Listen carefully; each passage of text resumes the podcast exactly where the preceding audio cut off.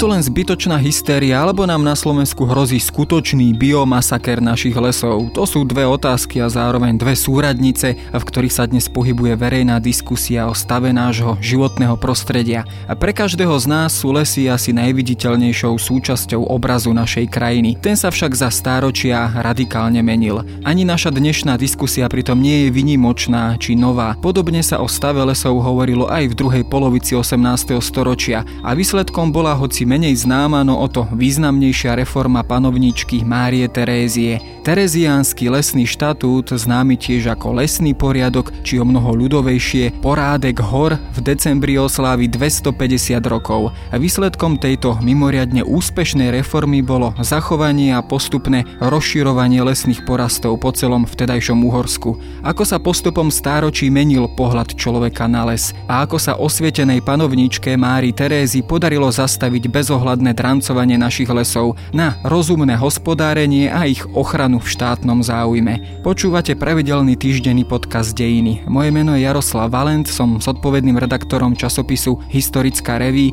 a rozprávať sa budem s historikom Jánom Vingárikom z Horno-Nitrianského múzea v Prievidzi, ktorý sa venuje práve environmentálnym dejinám územia Slovenska.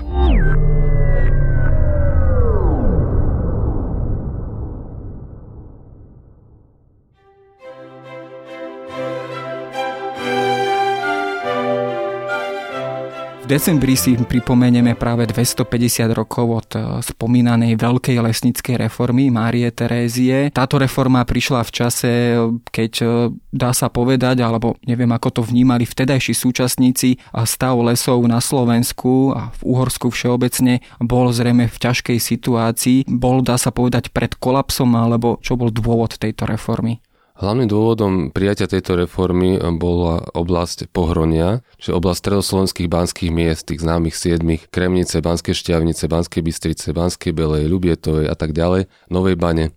Ale samozrejme situácia sa zhoršovala už na celom území Uhorska. Úplne najhoršie na tom boli nížiny. A tie centrálne časti Uhorska, naša podunajská nížina, východoslovenská nížina, tie boli v podstate odlesnené viac menej už od polovice 16. storočia No a potom, keď ideme vyššie v rámci geografickej šírky a vyššie aj čo sa týka nadmorskej výšky, do tých kotlín, tak tam na to najhoršie boli banické oblasti. Je to jednoduchý dôvod, prečo banictvo spotrebovalo najviac dreva zo všetkých odvetví o mnoho viacej ako ľudia pri stávaní domov, ktoré mimochodom vtedy boli všetky, takmer všetky drevené, pokiaľ hovoríme o vidieckom osídlení. A pokiaľ ideme hovoriť aj o meskom, tak s výnimkou ozaj tých úplných centier, samotných námestí, významnejších miest, tak všetko ostatné stávanie bolo drevené, ale určite najväčší podiel na tom odlesnení, ktoré práve dospelo k rozhodnutiu prijať takýto poriadok, malo banictvo. Tam bol zrejme dôvod predovšetkým hospodársky, ekonomický, to znamená, že bez dostatočných zásob dreva nebolo možné ani pokračovať v banskom priemysle a tak ďalej. Bola tá situácia naozaj natoľko vážna, že prišla naozaj v poslednej chvíli pred určitým kolapsom ekonomickým, hospodárskym danej banskej oblasti. S odstupom času, keď to hodnotíme podľa dostupných prameňov a literatúry, tak vyzerá, že áno pretože tieto opatrenia neboli prvé, o ktoré sa pokúšali panovníci. Už v podstate Maximilian II prijal zásadné pokrokové opatrenie, tiež poriadok, ktorý je známy ako Maximilianov lesný poriadok, avšak neboli účinné dostatočne. Keď si všimneme, že ak sa panovníci zaoberali, alebo či už panovníci, alebo aj zemepáni, lebo aj panovník je zemepán, hej, mohol byť priamým zemepánom určitého pánstva, ale keď hovoríme napríklad o šlachte alebo aj o cirkevnej vrchnosti, tak Takisto si vydávali v prípade uvedomenia si zlej situácie svoje poriadky lesné, čím sa snažili určitým spôsobom upraviť hospodárenie s lesmi. Netreba byť naivný a myslieť si, že to robili z nejakého hľadiska toho ochranárskeho ponímania dnešného alebo ekologického myslenia, že by mali tak vyvinuté ekologické myslenie. K tomu musela spoločnosť ešte len dospieť. Prioritou bolo zabezpečiť hospodárenie či už pánstva alebo celého štátu.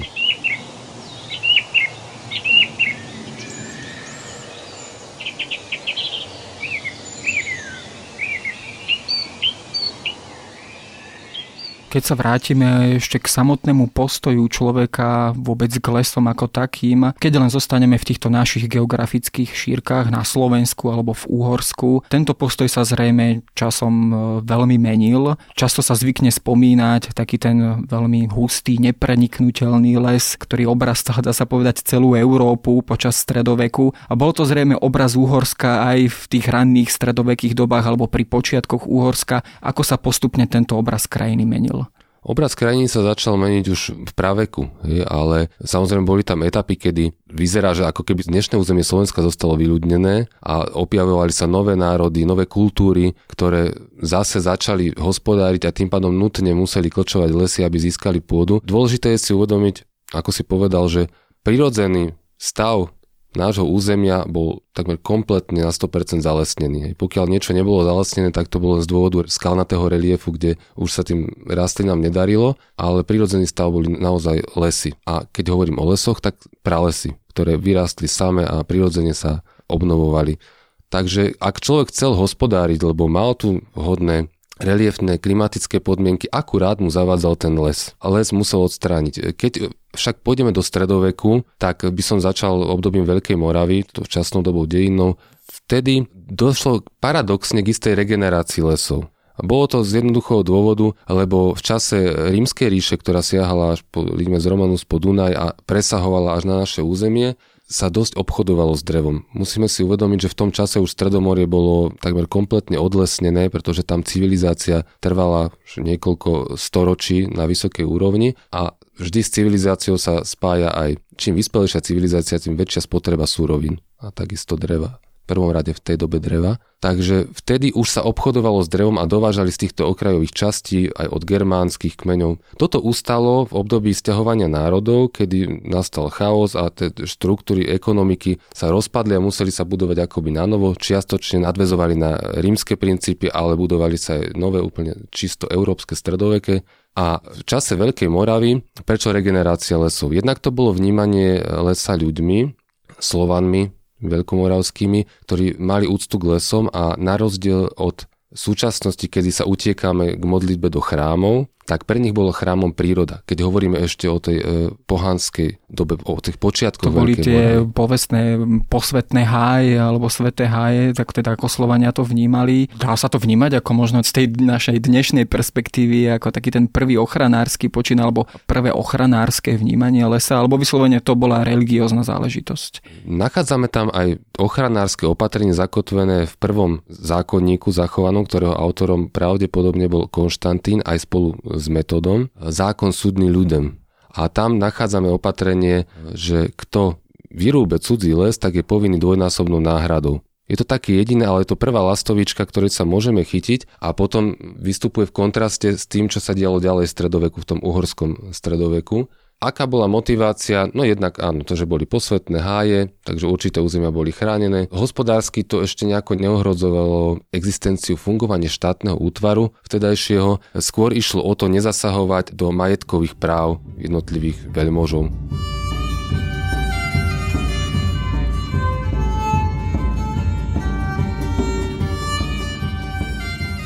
Keď sa presunieme do Úhorska, samozrejme dejiny Úhorska boli poznačené viacerými zásadnými kľúčovými udalosťami. Jednou z nich bol samozrejme mongolský alebo tatársky vpád v roku 1241 a dosť výrazné odľudnenie Úhorska a následná kolonizácia, teda keď panovník král Belo IV pozval ľudí vlastne tak sa povedať z celej Európy, predovšetkým z Nemecka na kolonizáciu alebo zaludnenie tejto krajiny. To samozrejme sprevádzalo asi aj výraznejšie ďalšie odlesňovanie. Dá sa povedať, že práve vtedy e, dochádzalo k tomu výraznejšiemu, zásadnejšiemu odlesňovaniu Slovenska a Uhorska ako takého.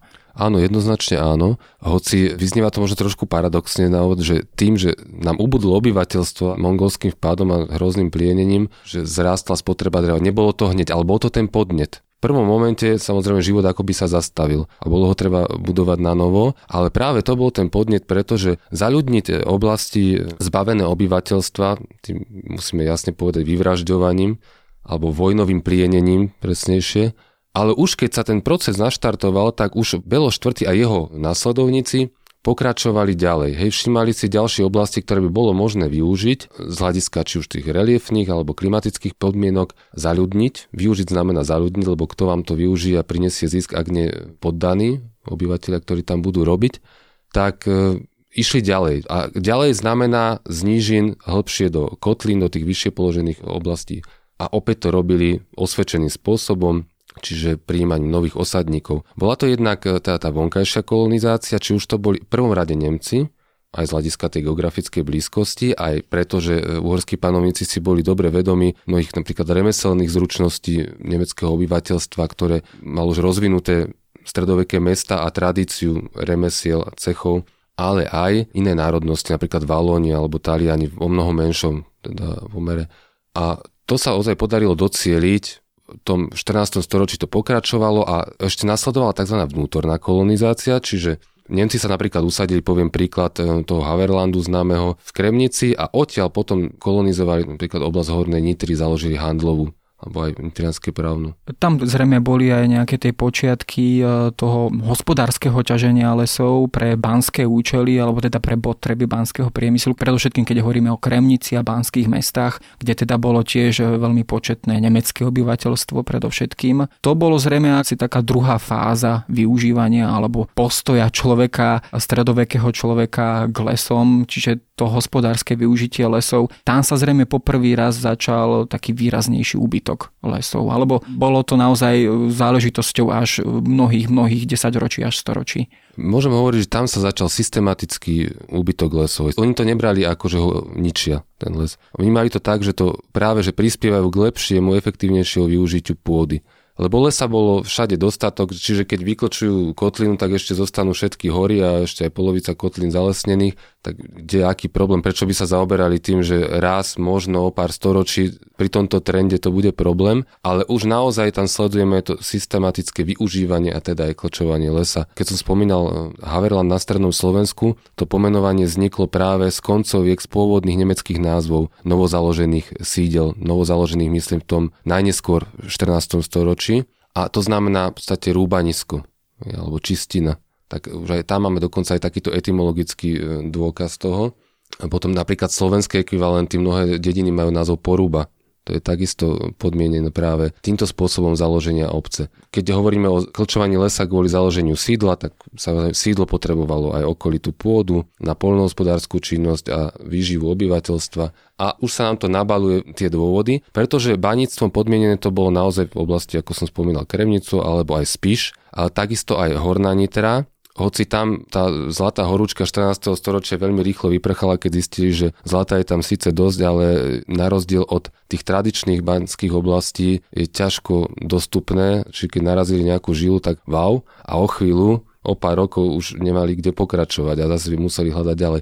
Toto padlo a tým pádom sa z pôvodnej banicou motivovanej kolonizácie stala rolnícka a kočovanie lesov kvôli pôde.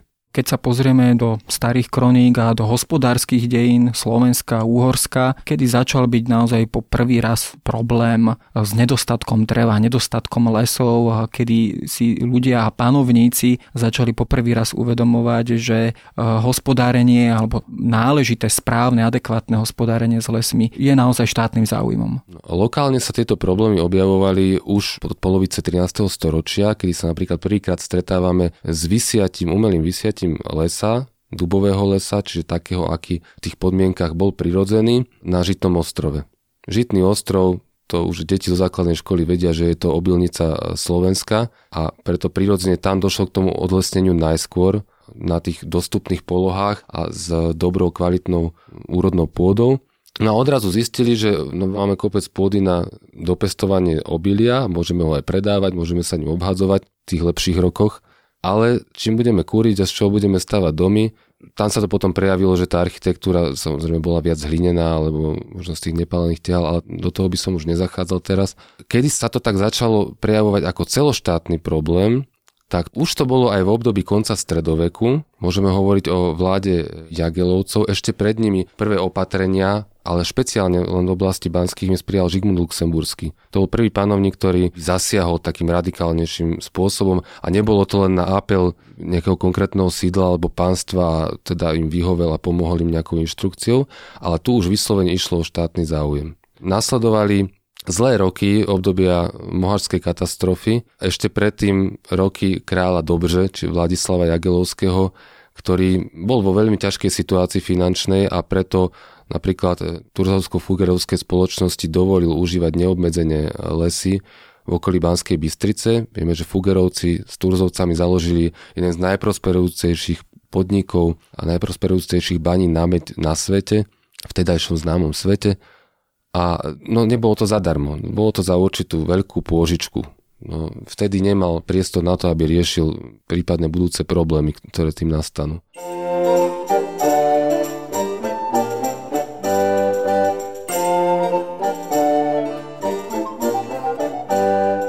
Práve táto Turzovsko-Fugerovská rodina, alebo teda tento ekonomický konglomerát, keď to takto nazveme, bol výraznou ekonomickou silou v celom Uhorsku, ktorú teda potrebovali všetkým aj Habsburgovci, aby v tých ďalších rokoch po Moháči 1526 dokázali aj financovať vlastne obranu e, proti Turecku vojnu alebo vojny. Bol to práve aj ten dôvod, prečo možno to boli prví Habsburgovci, tak ako si spomínal Maximilian II, prípadne ďalší pánovníci, ktorí sa snažili o zavedenie nejakých prvých systémových opatrení.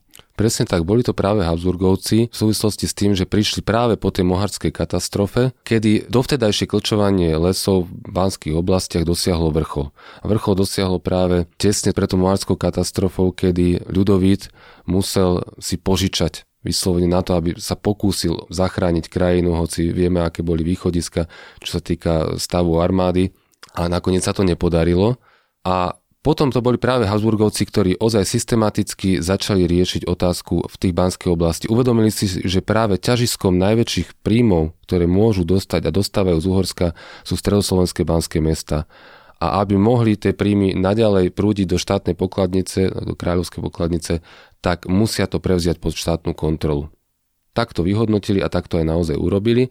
Takže Turzovsko-Fugerovská spoločnosť skončí, preberá Banská komora aj lesy ako zázemie baní a plus časom preberá pod svoju kontrolu, ale to je až neskôršie, aj e, súkromné lesy zemepánov, pánstiev, ktoré sa nachádzali na pohroni.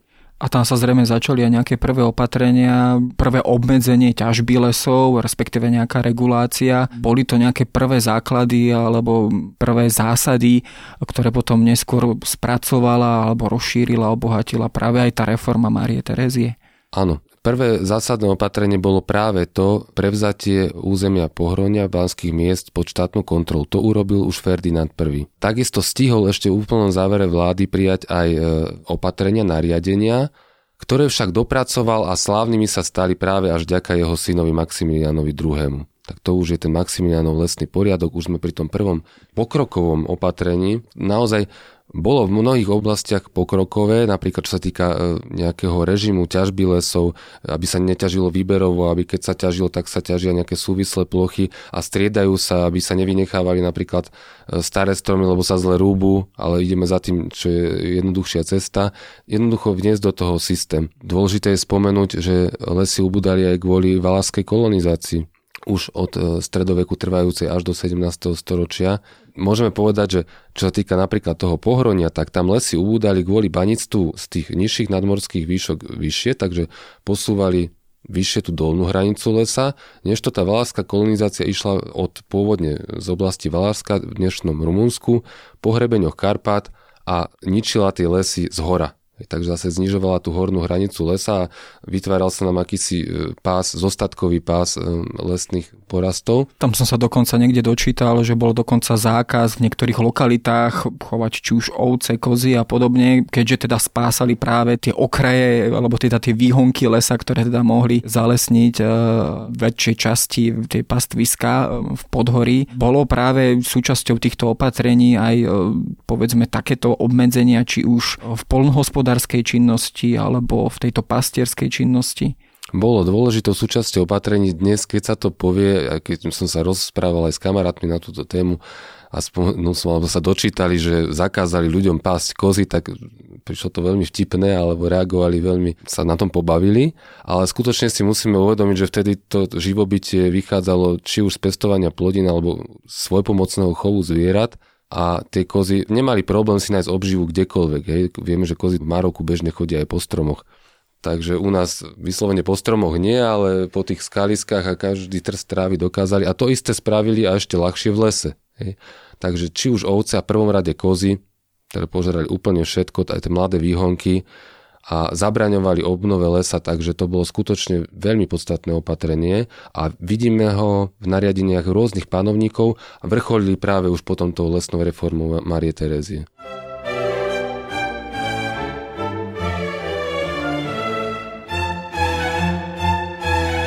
No a keď sa znova vrátime práve k tejto lesnej reforme lesnickej reforme a Márie Terézie, tá dokonca bola preložená aj do viacerých jazykov, dokonca aj do slovenčiny, kde bola nazvaná ako v tom západoslovenskom nárečovom dialekte ako porádek hor, tak aby si to vedeli prečítať a porozumieť aj teda bežní ľudia, bežní poddaní. Keď skúsime zhrnúť jej také základné hlavné zásady, ktoré by to boli, na čom vlastne táto reforma bola postavená. Keby sme si čítali tú reformu, tak naozaj na to, že je to smernica, tak myslí akoby na všetko. Že to tak aj naozaj bolo, potvrdzuje to je dlhé prežitie, v podstate všetky ďalšie zákony niekoľko desaťročí po prijatí tejto reformy e, boli len ako si konkretizáciou alebo pripomínaním tých opatrení a možno zavádzaním ešte nejakých nových, ktoré vyplynuli e, z pokroku vedy v tejto oblasti a z praxe.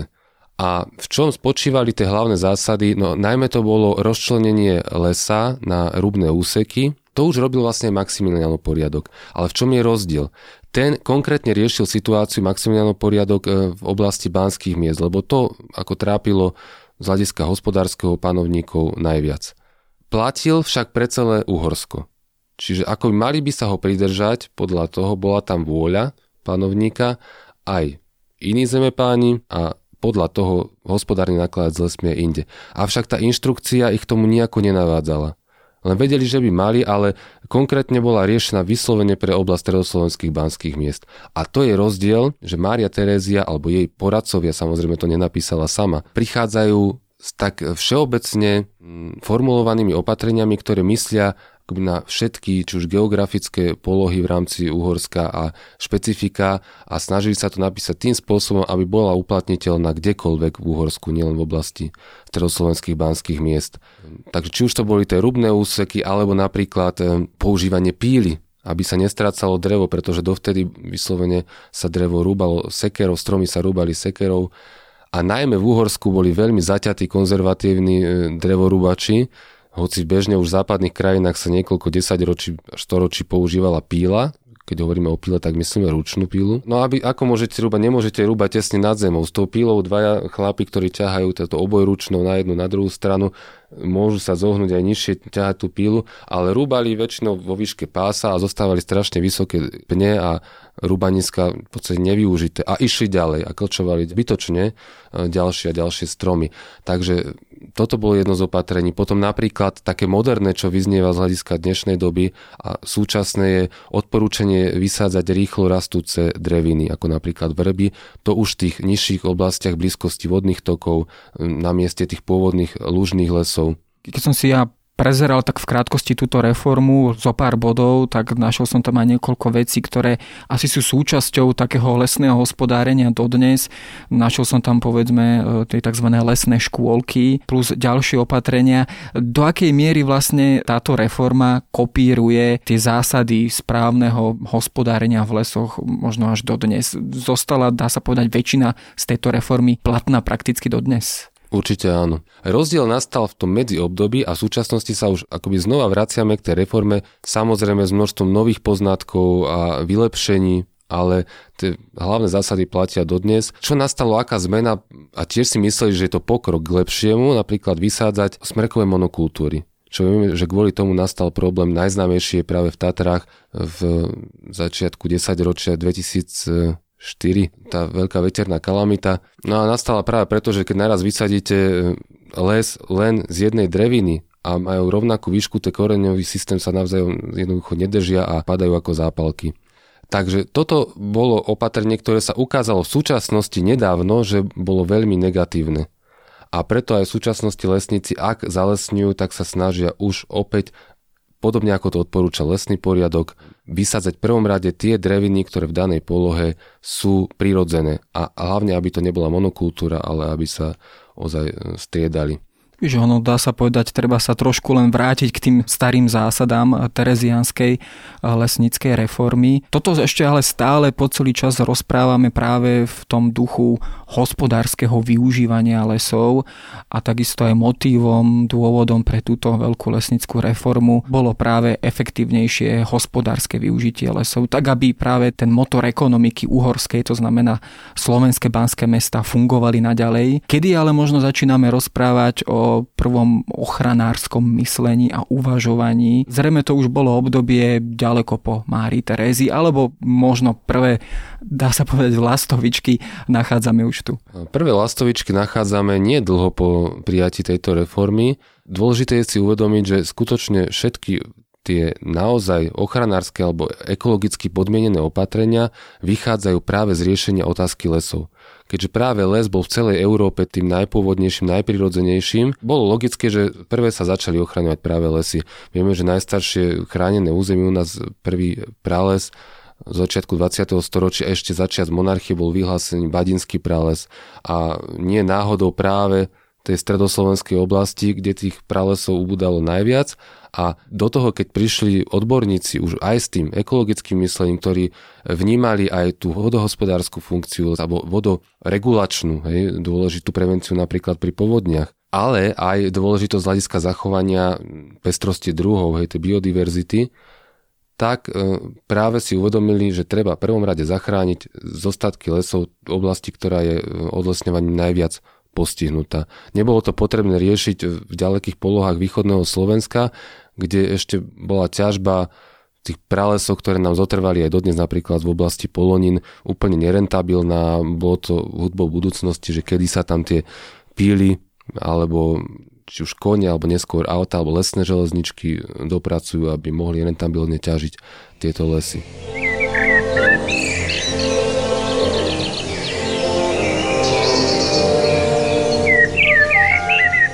Samotná reforma teda priniesla zrejme určitý efekt, určitý výsledok. Keď sa dnes pozrieme na slovenskú krajinu, tak ako sme zvyknutí, ktorá teda aspoň pre mňa je takou jej typickou črtou práve zalesnenosť. E, je to práve zásluha tejto reformy, že naozaj došlo e, k viditeľným, e, badateľným výsledkom, rukolapným výsledkom, že behom povedzme niekoľkých desaťročí opäť došlo k zalesneniu celých častí Úhorska.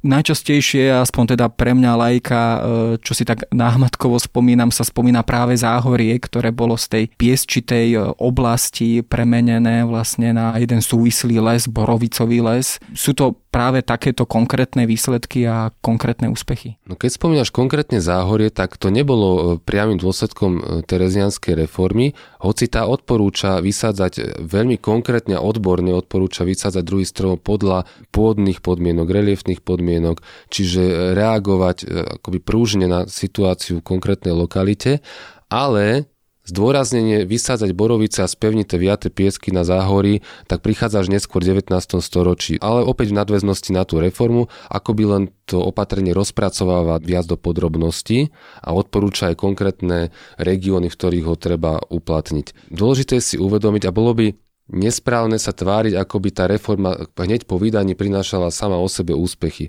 Bola to smernica, ktorú museli zemepáni uviezť do života. Zodpovedné za ňu boli župy, teda stolice. Každá župa už mala mať aj úradníka, musela mať podľa toho nariadenia úradníka zodpovedného za tie lesy, takže sa zaviedol ten systém štátnej kontroly, čo predtým nebolo. Boli také pokusy určitých hajníkov, ale boli veľmi také izolované, nebolo to vôbec systematicky riešené. Odteraz už áno. Museli však prísť také osobnosti, ako napríklad práve v oblasti tých komorských lesov na pohroni bol Jozef Dekret Matejovie, Slovačisko, ktorý dokonca ani nebol odborníkom, hoci práve to sa zdôrazňovalo a treba spomenúť dôležitosť e, Banskej akadémie Banskej Štiavnici, kde sa práve zaviedol v súvislosti s banskou činnosťou v 18. storočí, ale potom ako samostatný odbor až v 19. storočí aj lesníctvo. Jozef Eker Matejov nebol odborníkom akademickým alebo odborníkom z praxe, ktorého uznávali aj profesor, ako napríklad profesor Wilkens z Banskej šťavnici, taký prvý priekopník zavádzanie moderných poznatkov do lesníckej praxe z dôvodu ochrany lesov. Tak keby sme išli do ďalších regiónov, samozrejme mohli by sme spomenúť x ďalších. A potom boli veľké rozdiely aj medzi zemepánmi, ako pristupovali k e, uplatneniu tej reformy, ako oni sami pocitovali napríklad nedostatok lesov na svojom pánstve, prípadne v akom boli vzťahu k panovníkovi, ak zastávali nejaké vysoké funkcie, napríklad palfiovci tak e, sa snažili čo najrychlejšie a najefektívnejšie vyhovieť pánovníkom. Ako vieme, že boli Maria Terezia a Jozef II veľmi silné osobnosti, ktoré dokázali na tú uhorskú hrdosť šlachtickú preraziť svojim majestátom. Samozrejme, tak ako si naznačil, bola to záležitosť 10 ročí, dokedy sa tieto reformy naozaj zaviedli do praxe a dokedy, e, dá sa povedať, e, aj bežní poddaní začali rešpektovať tieto zásady. Vedia dnes historici povedať, geografi vedia dnes povedať, že povedzme naozaj priniesla po niekoľkých desaťročiach konkrétne výsledky, teda že ten charakter krajiny sa naozaj zmenil. Jednoznačne áno, keby sme si pozreli ešte prvom rade vojenské mapovania, keď si porovnáme prvé vojenské mapovanie z 80. rokov 18. storočia a potom následne tesne pred polovicou 19.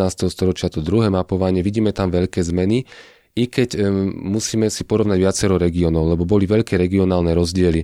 Napríklad uh, hlavne v oblastiach, kde bola majetková pôda veľmi roztrieštená medzi viacero zemanov alebo nejakú drobnú šlachtu, boli tam tzv. komposesorátne lesy, zložené z viacerých majiteľov, kde tú zodpovednosť si akoby jeden prehadzoval na druhého a lesy sa ničili naďalej. A tam bolo práve potrebné prijať ešte množstvo ďalších zákonov opatrení, aby tam lesný poriadok Marie Terézie pokrokový ozaj sa prejavil v praxi. A na tých veľkých pánstvách, e, hlavne majiteľov, ako som už spomínal, spriaznených s viedenským dvorom, tak tam sa to prejavilo veľmi rýchlo a môžeme hovoriť o náraste napríklad v tej oblasti Hornej Nitry, ktorej sa ja venujem najviac, kľudne o tretinovom náraste lesov a posunie dolnej hranice smerom k sídlam to boli efektívne alebo teda konkrétne výsledky práve tejto reformy. Tento rok, konkrétne 22. decembra si budeme pripomínať 250 rokov od zavedenia tejto reformy. No a bude to určite aj príležitosť, aby sme si aj my na Slovensku a celá slovenská verejnosť pripomenula možno aj tieto zásady a aby sme si tak trošku aj otvorili našu vnútornú diskusiu o budúcnosti tých našich lesov. Ale každopádne ďakujem za diskusiu o tejto téme.